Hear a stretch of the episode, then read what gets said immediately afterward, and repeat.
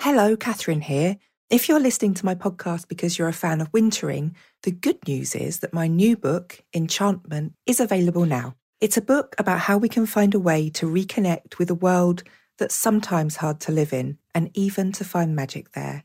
It's available in all good bookshops and please support your local indie if you can. For more information, you can go to katherine-may.com forward slash enchantment. Happy reading. Mom deserves the best, and there's no better place to shop for Mother's Day than Whole Foods Market. They're your destination for unbeatable savings, from premium gifts to show-stopping flowers and irresistible desserts. Start by saving 33% with Prime on all body care and candles. Then get a 15-stem bunch of tulips for just $9.99 each with Prime. Round out Mom's menu with festive rosé, irresistible berry chantilly cake, and more special treats. Come celebrate Mother's Day at Whole Foods Market. One size fits all seemed like a good idea for clothes. Nice dress. Uh, it's a it's a t-shirt. Until you tried it on. Same goes for your healthcare.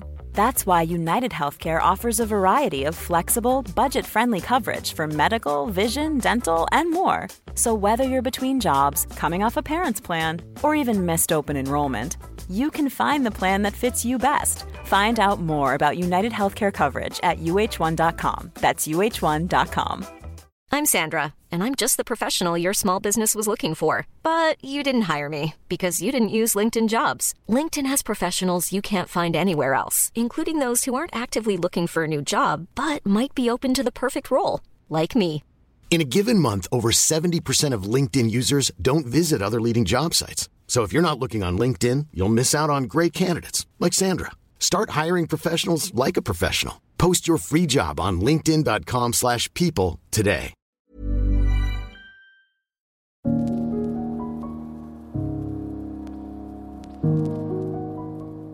Hello, I'm Katherine May, and welcome to the Wintering Sessions, the podcast that sets out to learn from the times when life is frozen.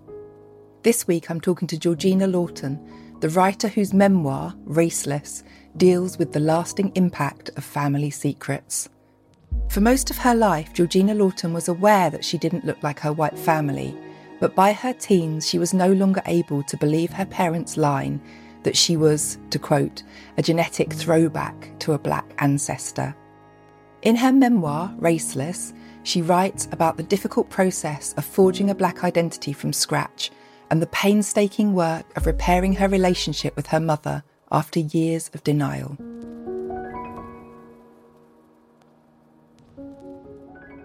Georgina Lawton, welcome. It is absolutely lovely to have you on the podcast.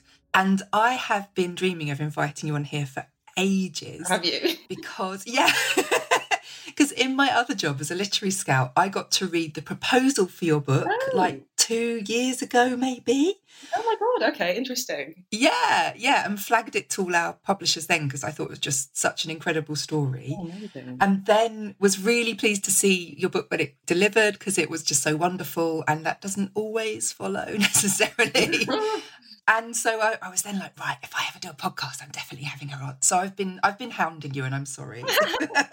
no, it's fine. I'm glad we've got the time to book it in because yeah, everybody's at home now, so it's it's sort of perfect timing for podcasts and interviews, isn't it? it really is. It's, made all the difference, and it does mean that you can just be a bit more bold about, you know, emailing people and going, "Do you fancy it?"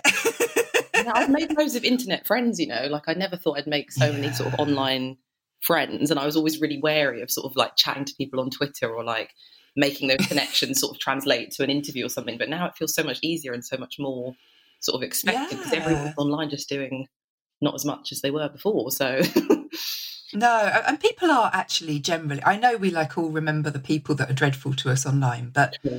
Ninety nine point nine recurring percent of people are just absolutely lovely Yeah. and just want to be nice to you. yeah true. Especially other people in the industry you know that you sort of look at and you you see their work and you follow mm. their work. And i was like why did i not you know congratulate that person before or reach out earlier? It's just sort of intimidation but now everyone seems to be more more accessible in a good way but also i guess It's like the early days of Twitter again. It really is. Everyone's accessible again, and I think there was a period when everyone kind of zipped up their cardigan, metaphorically speaking, um, and everyone's unzipped a bit again. It's quite Mm, nice. no it's That- interesting it's sort of democratized online space a bit more hasn't it this pandemic yeah, and that's a that's like a that needed to happen. Mm. But yeah, interesting year.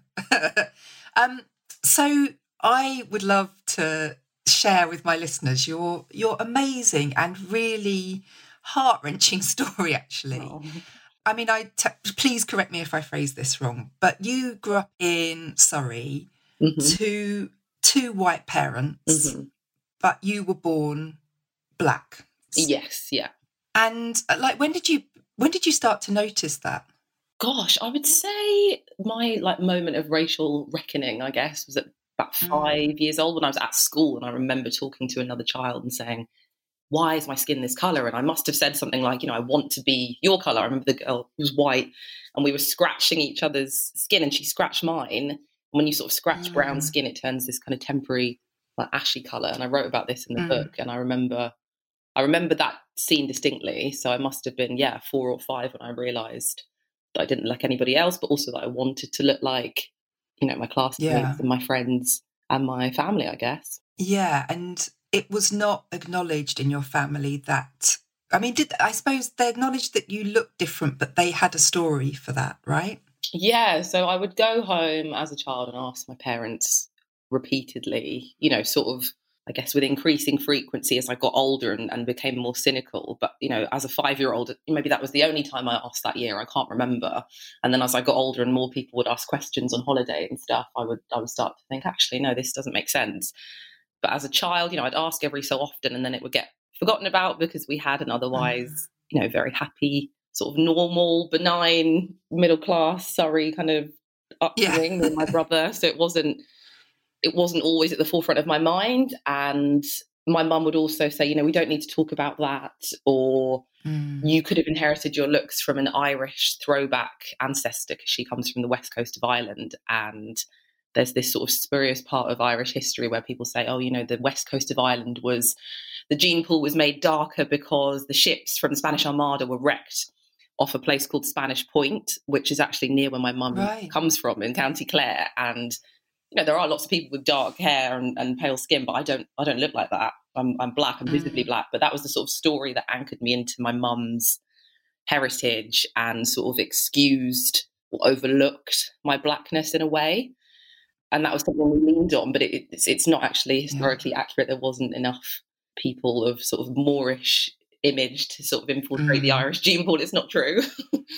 and I, I, like for me this is i mean this is the heart of why your story is so incredible because what it points to immediately is our inability to talk about race and blackness and our you know our lack of kind of comfort in the UK mm. with being able to to name that you know it was mm. seen as polite to not mention it and and politeness was really painful for you that that avoidance yeah completely i think it's it's really is you know, it's my family first and foremost, but I do think our family unit is sort of a microcosm for some parts of the UK and how we we just have to overlook race as a means of accepting it. And of course, that shouldn't be the case. Mm. But people sort of misbelieve that if we do talk about race, then racism will follow. So we shouldn't mention it at all. And it's just better to be polite and to just say nothing. But that silence and that politeness can really stifle relationships and stifle, I guess, yeah. the sense of self from from the child or the person whose race is being overlooked. Yeah, because while you were being brought up as a as a white child, essentially, mm. There were loads of parts of your experience that were that of a black child. People from the outside saw you as black yeah.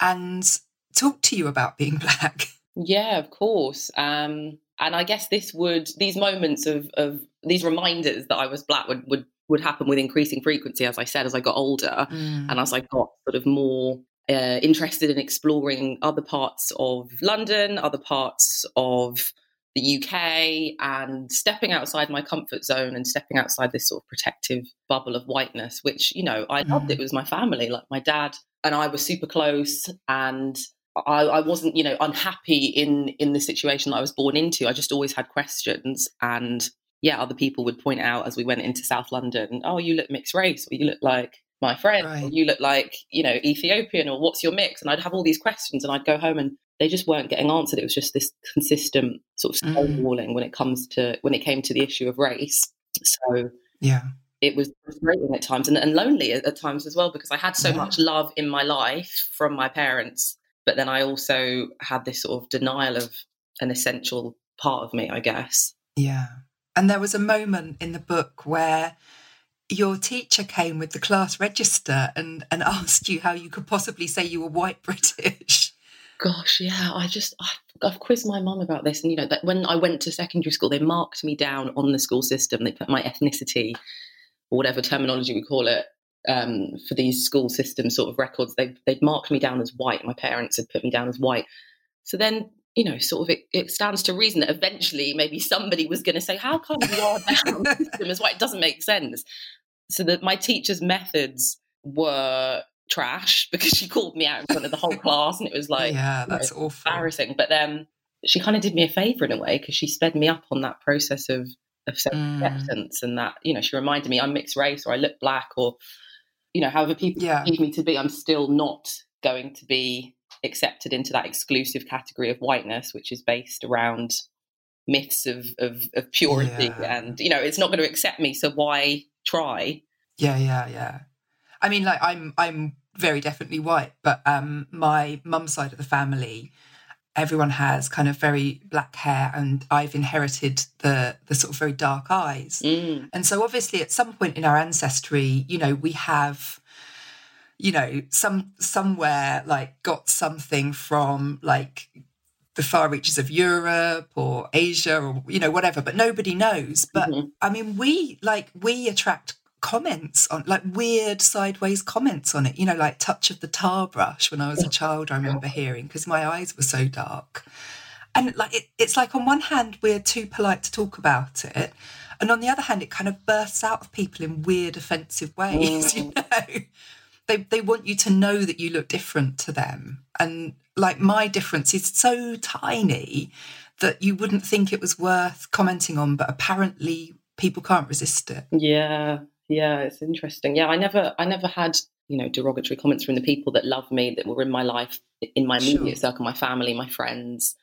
But sort of, you know, even a few distant relatives over the years, there'd be little, not even comments about my appearance, but comments about the appearance of other people that looked like me, or thinly veiled racist remarks about, you know, mm. crime-ridden neighborhoods. And as a child, I'd look down at my skin and then look at the people on TV and think, well, where do I fit in? Because I look like them, but nobody's acknowledging that in these spaces where you know I'm supposed to be loved and I'm supposed to be seen. Yeah. So it was re- it was really yeah. isolating at times because I could hear these remarks about people that you know strangers would would make to me, and I'd say, well, this is what I look like, and they say, oh no, you're not really black, or oh you know, you're, you know, you're one of us, or oh no, your parents are white, or whatever. And it's like the lie and the silence kind of went full circle because we've been we've been saying it for so long that then when other people made racist remarks and I'd pull them up on it, you know, our story would come back and hit me in the face because they say, oh, well, you know, you don't count because your parents are white, or you've already said that you're not and I'd be like, oh, maybe I'm not then, mm. because people are making racist remarks in front of me, so maybe I'm not really. Yeah. So it was very, yeah, it was really confusing as a child at times yeah. to be in those in those spaces of sort of the in betweenness. And and as a you know as a child and a teenager, those questions of identity are so like painful in you. They're so everything. They take take you over, and, and feeling like an outsider is not something you can cope with very well when you're a child, I don't think. Yeah, no, definitely. Every every every person has gone through those rituals of, of, of isolation as a teenager, whether it's like after a breakup mm. or sort of weight problems or skin or whatever it is, like everybody can relate to that feeling of, of being on the outside at some point, I think. Yeah. But with me, yeah, it, was, yeah. it was all of those things, but they were sort of exacerbated because I was also black and I was the only person that was black that looked like me. Um, so, of course, if I'd grown up in a black community, I would have had a perceived amount of privilege because I'm, I'm mixed race and because my features speak to that. Right. But because I was the only person that looked like me, you know, in my entire year at school, I remember in infant school and, you know, in my church, um, mm. in my mm. family on both sides. So I was the only person. Yeah. So I was the blackest person there. So it wasn't sort of a privilege that I would, I would say even existed really for me until I started to, you know, venture out past my community. Yeah so yeah, it was definitely isolating at times. Yeah. And you had an encounter with a hairdresser who said she couldn't cut your hair because it was afro hair. Yeah, you know that's what I mean when when we think about you know this this sort of hierarchy of black hair and hair like mine is also is often sort of awarded this um this sort of status of, of desirability because it's curly, it's not quite afro. In the white right. spaces that I, I lived in, my hair was the most afro hair they'd ever seen. So of course they couldn't they couldn't deal with it. So we got turned away. And I remember we just we just went to Croydon nearby and you know, we didn't discuss me and my mum what that meant or why we were getting the bus to Croydon or why the white hair salon in Sutton had turned. Couldn't, yeah. We just didn't talk yeah. about it. It was just okay, right? We'll go find somebody that. And we went and we found a black. You know, my mum found black hairstylists for me, but we never really spoke about why she was having to do that. Like, I don't remember having yeah. conversations about it, which, looking back, is so bizarre. But as a child, you just start to accept your your your normal because you want to belong. Yeah. So. So when did that begin to change? Because I eventually you took a DNA test, mm. but only when your dad was very poorly, actually. Yeah, so all those questions I'd managed to kind of keep buried within me. But even I looked at my actual old Facebook messages with friends the other day, and you know, at 18, I was talking to them on Facebook chat about getting a DNA test. So it had been in my head, I think, right from around 15, 16, because I'd sort of had enough of all the questions. And, you know, we were meeting new people, we were meeting boys on nights out, and I'd always get asked about my racial mix, and I, would never have the yeah. answer. So I kind of got it in my head that I wanted to do it. And then, yeah, when I was at uni, my dad got sick with cancer, and mm. it was just sort of like my world or my childhood ended. And it was a really painful time, and it was really difficult to to think about processing a DNA test result because he was so sick and he was so concerned yeah. with looking after me and my mum and my brother and making sure we were going to be fine without him. He was just very practical and very stoic when it came to his illness. Sorting it out. Mm. Yeah, it just, yeah, it was really, really hard. So I spoke to him about it and I ordered the DNA test and I spoke to him about it when he was ill. And I remember him being in the living room and saying, Yeah, you can get the test done if you want, but I know that you're mine. Yeah. but that, okay. I mean, your dad just sounds lovely, you know? Yeah, really and sounds like you know he he wanted you to be his daughter because he loved you, and it must have been really hard to assert that identity that meant that you were slightly more separate to him than than anyone wanted you to be. Yeah, it was that. It came from you know I've talked about having you know your race overlooked as a means to accept it, but I do think it largely came from a place of love and him not wanting to accept that we were different um, mm. biologically, because then that would mean he'd have to accept that my mum had been unfaithful, which she was, and he'd mm. have to mm. sort of learn to forgive her and learn to accept our difference. And he just he wasn't able to do that. So I do think it, yeah. it came from a place of love and wanting to keep the family together and silence around my heritage and my real parentage was the only way that my parents could mm. could keep the family together by the sounds of it. You know, I've spoken to my mum yeah. at length, but it, it was really difficult for me to accept that because, yeah, I just, I never got a chance to speak about it with my dad because he passed away before I processed the DNA test results. Mm. And then I didn't get them processed until a year afterwards. They were just sitting on my shelf for ages. Right. And then I decided and then, done. Yeah, just get, just, yeah, get yeah. over with. yeah. And, and still your mum tried to deny that anything could be different for you even at that point? Yeah we had the the results and she just didn't want to acknowledge that they they were correct. She didn't want to go back to a mm. part of mm. her past that she'd kept locked up for you know 23 years. Yeah. Which i understand but it was just really hard for me because i was in bits. I had these results and i still wasn't able to kind of get the the full story from her straight away. So i had to get my brother to intervene and we had to sit down with her and then finally she spoke about you know, having had a one night stand with a guy in, in a pub in West London. And we lived mm. around there as when I was a child for a couple of years. Yeah. Um, yeah.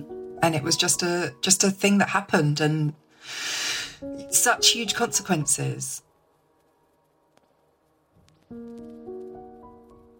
We'll be back with more from Georgina in a moment, but first I want to tell you about my online course, Wintering for Writers, which is back online after a successful first run last summer. Wintering for Writers is designed to be a beautiful, reflective process for writers who are currently struggling, as so many are in this pandemic year. If you're feeling blocked or are losing hope, it's packed with videos and thought provoking texts to help you rethink your practice, and there's an exclusive workbook to support your reflection. Best of all, you can work at your own pace and in complete privacy as you write yourself back into your creative flow. To find out more, go to katherinemay.com and click on courses or follow the link in the show notes. And now back to Georgina Lawton.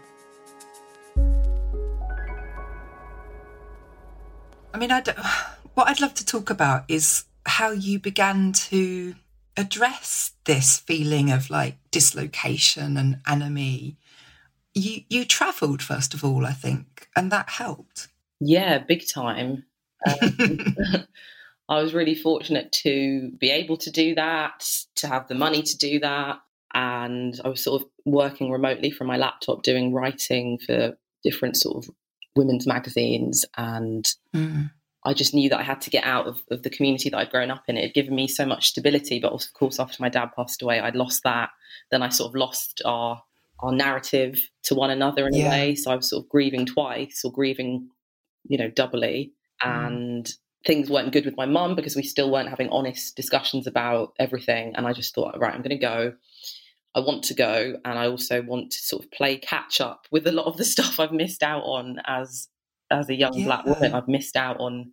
Well, it was more. It was more an inter, like a psychological thing. I felt I'd missed out on a lot of um, opportunities, and I felt like I'd been sort of living half a life. So I wanted to go and live amongst black communities and just see myself reflected on a daily basis in the places that I lived. Mm.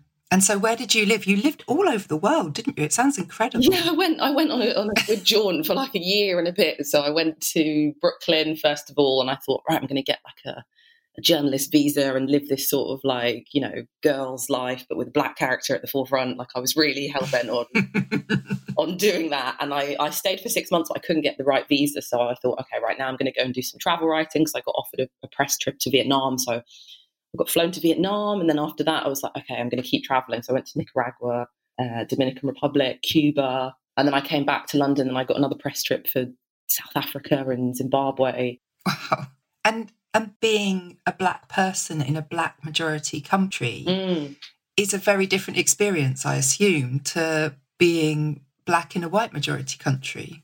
Yeah, there were so many questions that got brought up in my mind as a black female traveller with a British passport. So I, I mm. see myself reflected in places like the Dominican Republic. I blended in so well there. Everybody thought I was Dominican. And also in Cuba and that was a great privilege in a way to blend in like a local to pass as a local but then mm. With that also comes discrimination because you see how people with darker skin are treated in places like cuba. You know it, it seems yeah. like there's such an egalitarian society but as i put in the book if you do a little bit of digging it's white cubans that all have bank accounts because not everyone owns, has bank accounts. It's white cubans that own most of the property. And there's a lot of racism in these black majority countries, these beautiful places within the diaspora that are so vibrant and so so enchanting.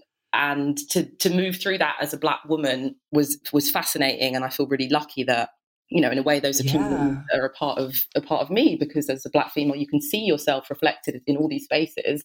But then when you actually mm. realize also that you will be discriminated against in a way that maybe isn't as bad at home because of yeah. racial hierarchies that exist in these countries that are a lot worse because of the impact yeah. of colonialism, because of the legacy of white supremacy, and because of the disparities between rich and poor. It's like, yeah, it was yeah. a constant sort of head bending. It's massively complex. yeah, massively complex to pass as Cuban and Dominican, and then you know, in the same moment, be refused entry to a bar or a club because people think you're Cuban or Dominican. So it's like, wow. then I'd have to speak English really loudly, and suddenly my privilege would get restored to me just, it was just interesting to see constantly how all those different facets of my identity were intersecting and how mm. one would overshadow the other depending on how I dressed or what passport I had or what language I spoke.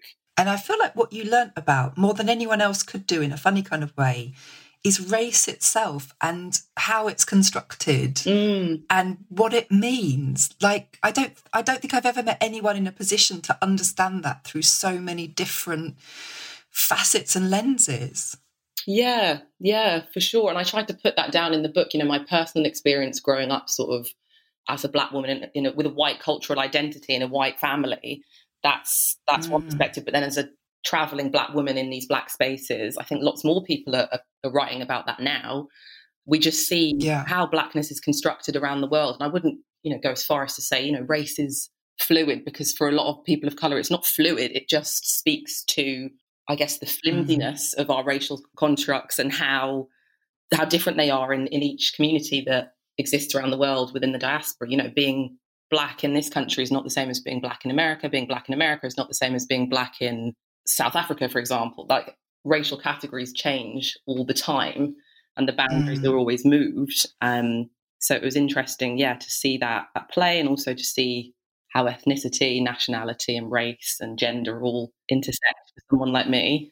and this and you know the idea of like anyone being racially pure on any level for any kind of you know identity or race is just so collapsible particularly as soon as you start to look at dna evidence and how Mm. mixed we all are ultimately somewhere in our heritage Yeah, for sure, for sure. but you found that you had quite a strong nigerian heritage when you took your dna test i think Yeah, so on the road, I, I partnered with the well, the DNA company contacted me after they read some of my writing online. They said, "We'd love to offer you a DNA test. We can Mm. film it in your next country. Where are you going to be?" And I was in Mexico, I think, and we filmed like a video of me talking about my story. And then they'd given me this free test, so I thought, "Okay, great. Like, I wonder what it will say." And then when I found out the results, I was in Nicaragua, and it was weird. It was a very weird moment opening it in Nicaragua having not really spoken to my family about you know my plans to take this test and then it coming back and saying i was basically 50% nigerian.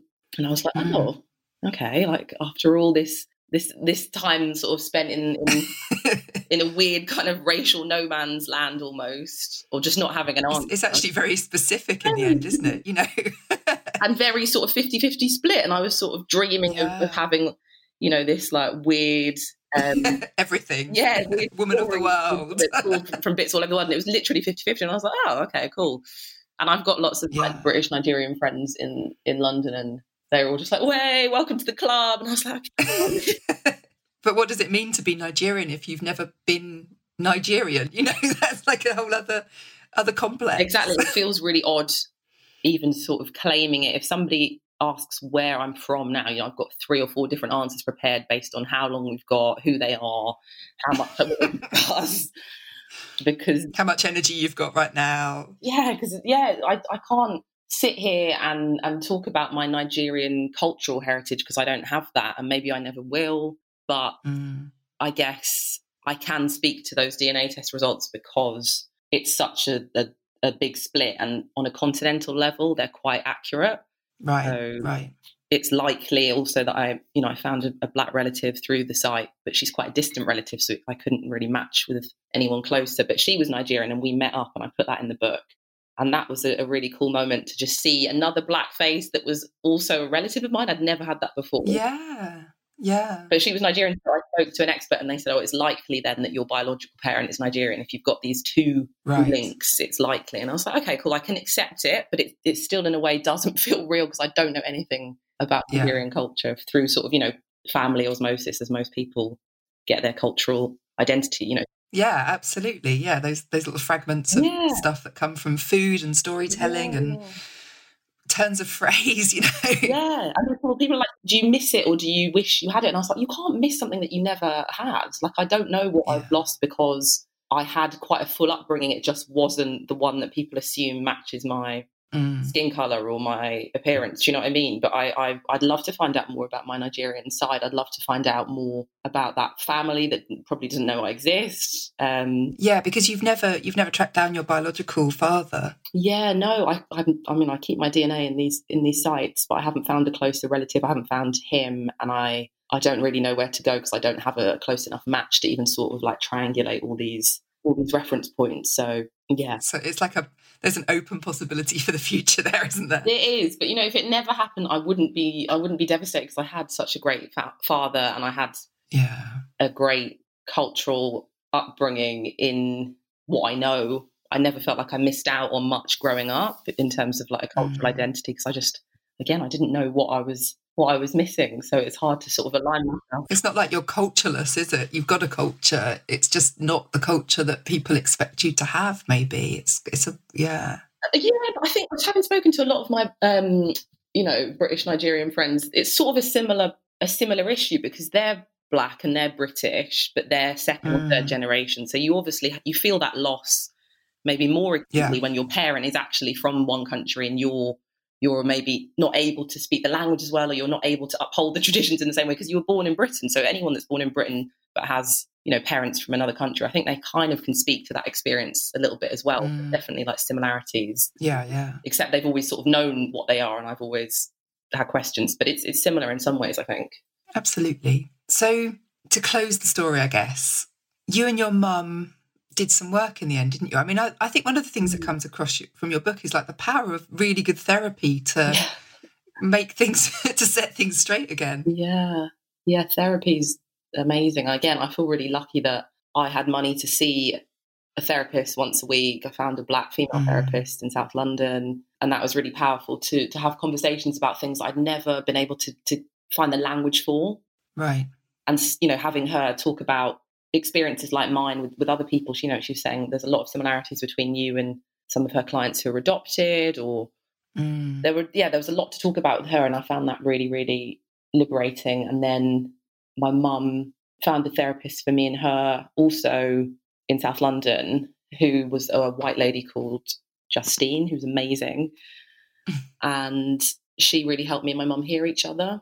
Yeah. And it sounds like, you know, there was there was grunt work to do. It was not straight, you know, it wasn't like a straightforward you sat down in front of the therapist and everything flowed out. It sounded long and hard, but you know, you won in the end between between you.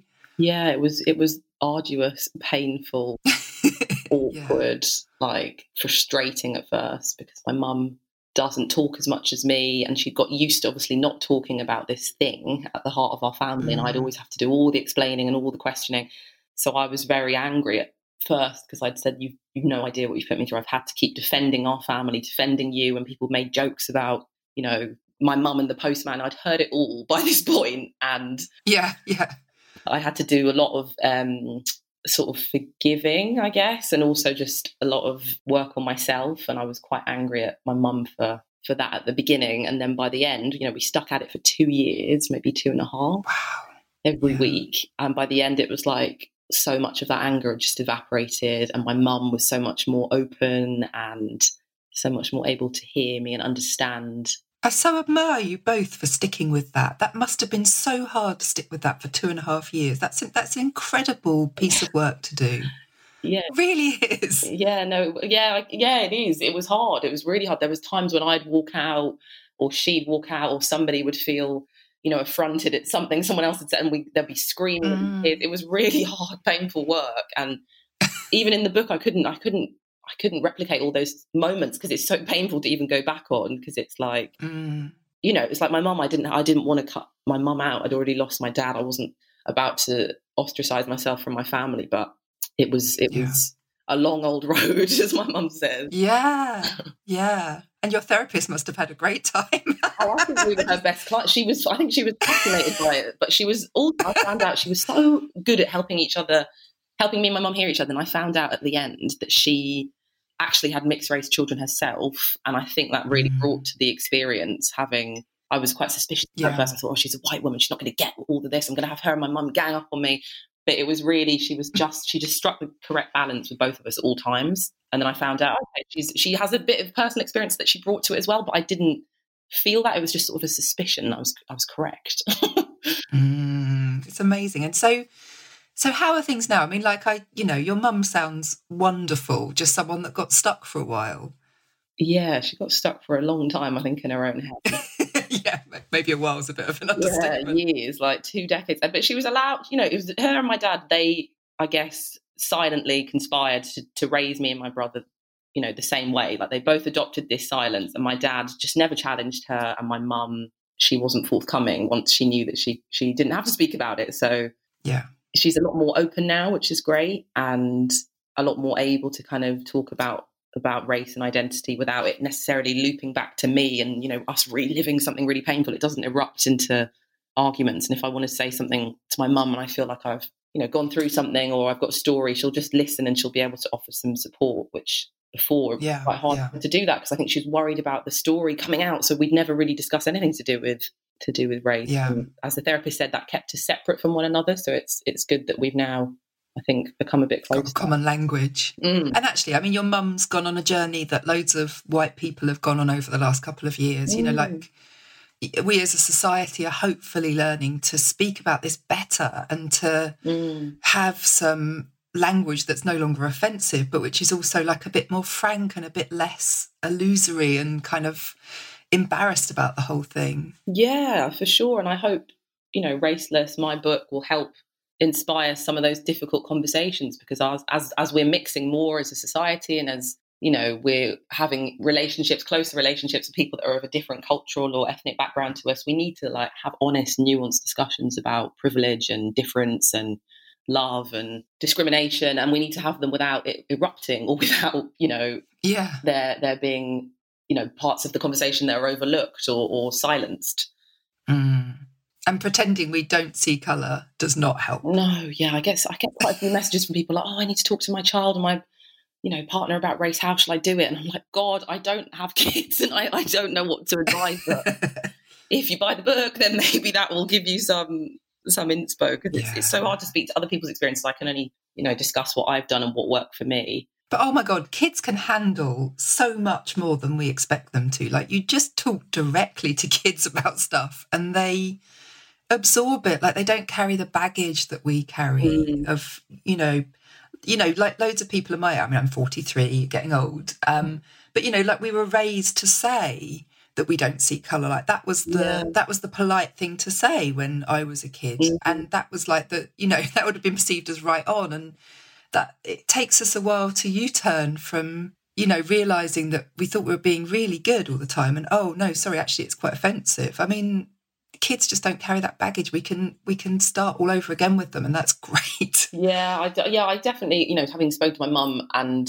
getting that insight into her mind and what it was like for her growing up in the 60s and 70s, I can see how it was just a completely different approach to race and how Mm. many people of that generation are, you know, they're playing catch up in a way, I guess, to yeah yeah. to what's going on now, which is a real sort of open dialogue around all aspects of identity and underrepresented voices. Like we're so much more attuned to that lack yeah that lack yeah, of, of a voice now. So it's great to be in that in that position and great to be a, a writer in these times. I think. Oh, and we're glad to have you. I mean, I think that your book will help so many people to understand a little bit better, to really unpick the issues. And I think it's also just an amazing testament to the power of having really difficult conversations and how it's worth it in the end. So I can't wait for everyone to read it. Oh, thank you so much. I appreciate that, Georgina, thank you so much. It's been amazing to talk to you. And that's all from us today. Thank you so much to Georgina Lawton for sharing her story with us. Raceless is available in all good bookstores, and you can follow Georgina on Instagram or Twitter. Links are in the show notes. I'll be back next week with another brilliant writer who is intimate with winter. Thanks for listening.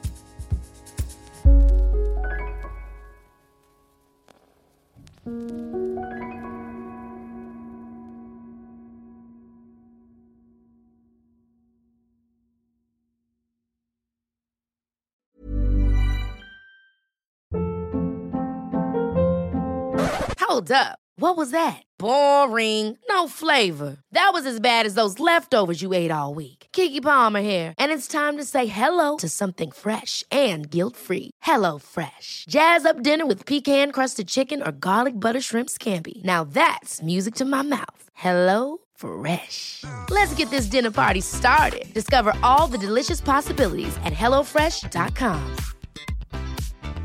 Mom deserves the best, and there's no better place to shop for Mother's Day than Whole Foods Market. They're your destination for unbeatable savings, from premium gifts to show-stopping flowers and irresistible desserts. Start by saving 33% with Prime on all body care and candles. Then get a 15-stem bunch of tulips for just $9.99 each with Prime. Round out Mom's menu with festive rosé, irresistible berry chantilly cake, and more special treats. Come celebrate Mother's Day at Whole Foods Market. Even when we're on a budget, we still deserve nice things. Quince is a place to scoop up stunning high-end goods for 50 to 80% less than similar brands. They have buttery soft cashmere sweaters starting at $50, luxurious Italian leather bags, and so much more. Plus, Quince only works with factories that use safe, ethical, and responsible manufacturing. Get the high-end goods you'll love without the high price tag with Quince.